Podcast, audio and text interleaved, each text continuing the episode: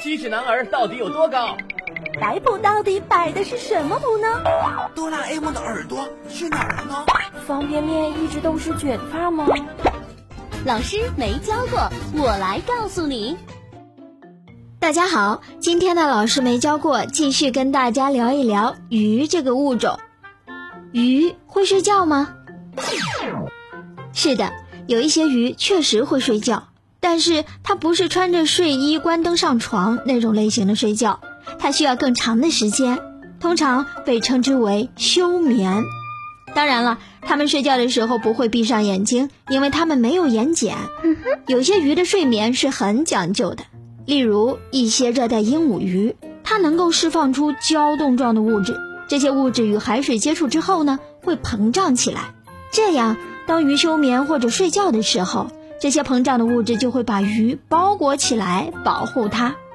大家可以脑补一下，一条鱼睡在一个泡泡里，相信在动画片里面有见过吧。但是对于金枪鱼那样的快速行动者来说，睡觉可能是一个大问题。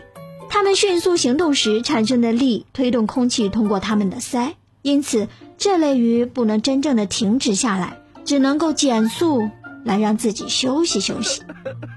鱼是可以睡觉的，那么鱼有听觉吗？是的，只是它们没有像我们那样长在头两边的耳朵，原因就是它们不需要。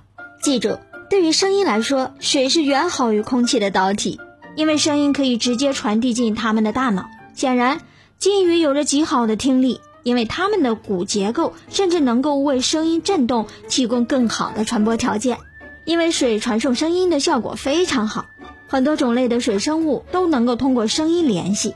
一些生活在加利福尼亚固定船坞上的人，在每年的一个固定时间都会听到一种嗡鸣声，有谣言说那是外星人发出来的声音，但实际上是一种雄蟾鱼试图吸引雌性而发出来的声音哦。